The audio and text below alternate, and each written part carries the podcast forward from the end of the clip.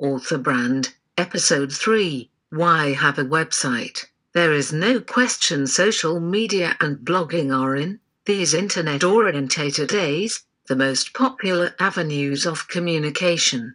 It has to be said, probably to the detriment of face to face interaction. As a result, many do not bother with or question the need for a website. They do not consider there is anything further to be gained from having one.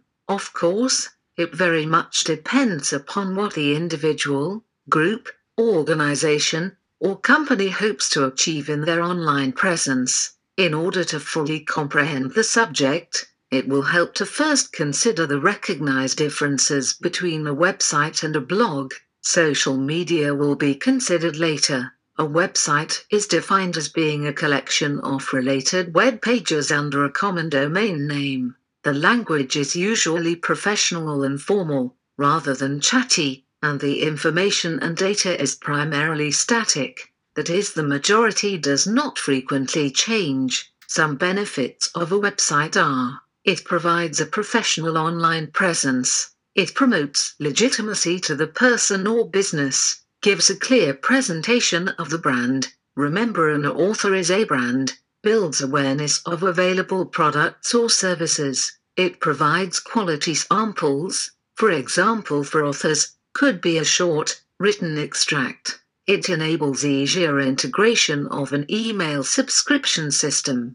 It creates a virtual store for those who sell direct to customers. It is the place to announce new products or services. It is the ideal platform for promotion and advertising. Undoubtedly, some will argue much of this could be achieved in a blog and through social media. Of course, it could, but the aspects of perception and expectation must be considered. These are discussed later. Some drawbacks in a website are there is no interactivity, communication is one way, it is not a place to build a personal contact list, it is not a place to build relationships. It provides poor search engine optimization because search engines look for regular updates. Some will consider these limited drawbacks are valid reason for not bothering with a website. However, there is much more to the matter than first appears. Before continuing, it will help to also consider the benefits and drawbacks of a blog on its own.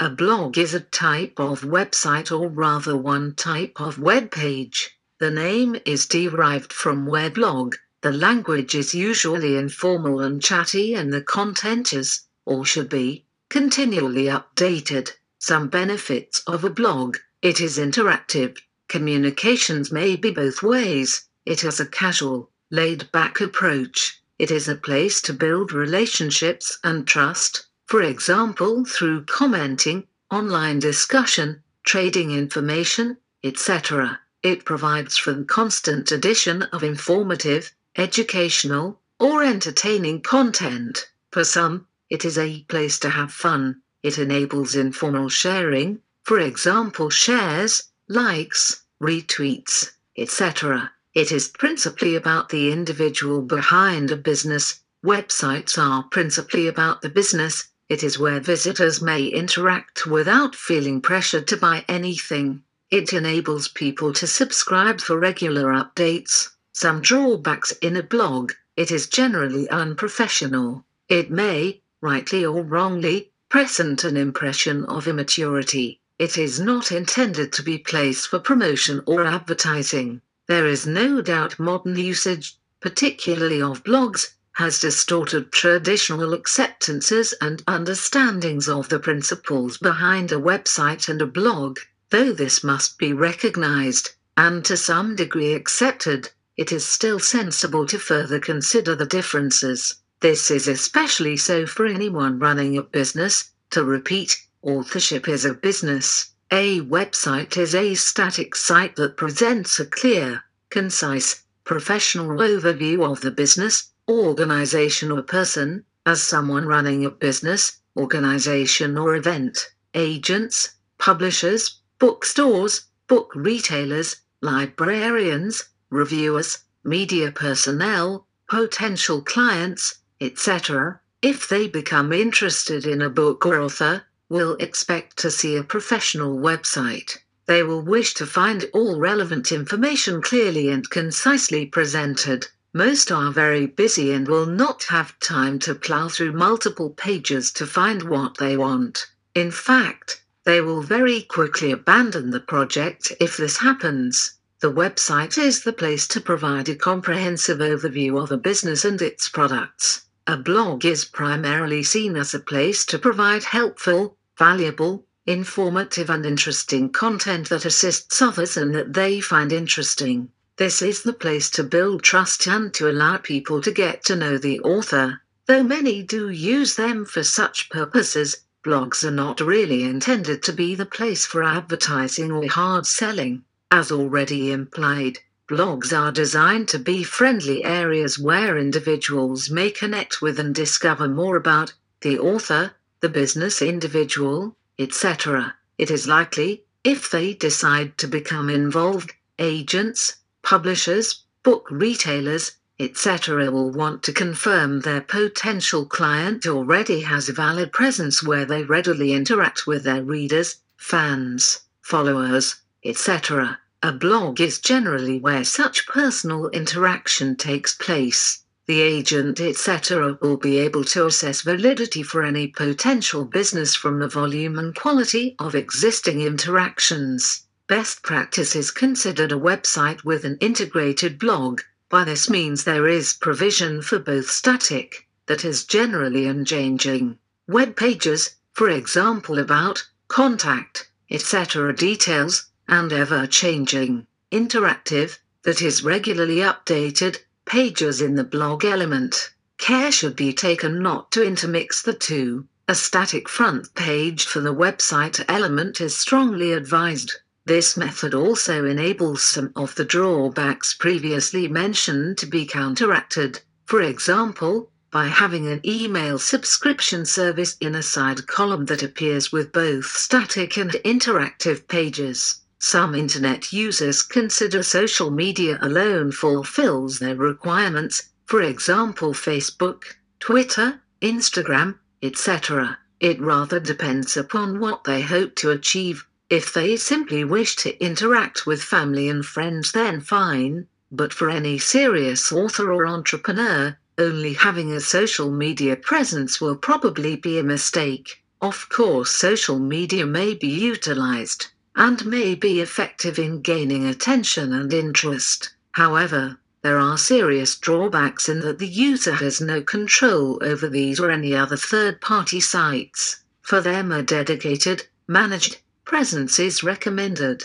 If someone hears about a book and wishes to know more, they will more than likely search the internet. What results will they receive? What will be revealed? For anyone who is serious about their business, this is important. Having a website has a noticeable impact upon discoverability. Having social media alone does not present the searcher with a professional profile. Of course, links to social media accounts may be included within a website but should not be relied upon alone. Legitimacy has been previously mentioned when looking for a book or product people expect to easily find information and details. Apparently, if they only come across social media accounts and not a website, conscious or subconscious concern automatically arises. They may speculate is there something wrong with the product? Can the person, organization,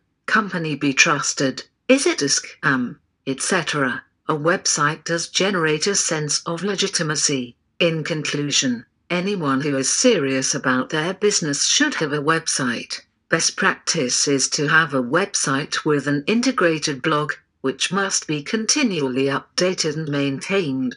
For those who do not like blogging and have no wish to burden themselves with the necessity of keeping a blog up to date, it is fine not to have one. It is better not to have one than to have one that is poorly maintained and consequently presents a poor image. Nevertheless, they should have a website. Being primarily static, it does not require constant maintenance. A social media presence alone is not advised. The sites frequently change their operating algorithms, meaning account holders cannot guarantee who is going to see their posted material. It is also possible the company or site may cease to exist with the consequent loss of all content. A high percentage of people now use the internet for all aspects of their lives interconnectivity, information, reading, discovery, fun, and so on. They expect to find almost anything they look for without too much hassle. Therefore, not to have a valid, robust internet presence, a website, may very well prove counterproductive, especially as more and more people shop online. Setting up a website is now a fairly easy process with many free options, for example, WordPress, Blogger, etc. However, those who wish to sell direct from their website will need to consider a self hosted or managed site. This will be discussed in the subsequent podcast Hosted versus self hosted websites. It is fairly easy for those who currently only have a blog to update it to a full website. Most providers enable such upgrades. As previously stated, a blog is essentially a website. Basically, to upgrade a blog, it simply requires the designation of a static home page. The pages element of a site should provide for this option. If this cannot be done, it is normally possible to set up the new website and transfer data from the existing blog to it. The help or support group of the blog site host provider should be able to assist either with information on how to do it or with actual transfer. Finally, a website does not have to be complicated, even a one page site is worth having.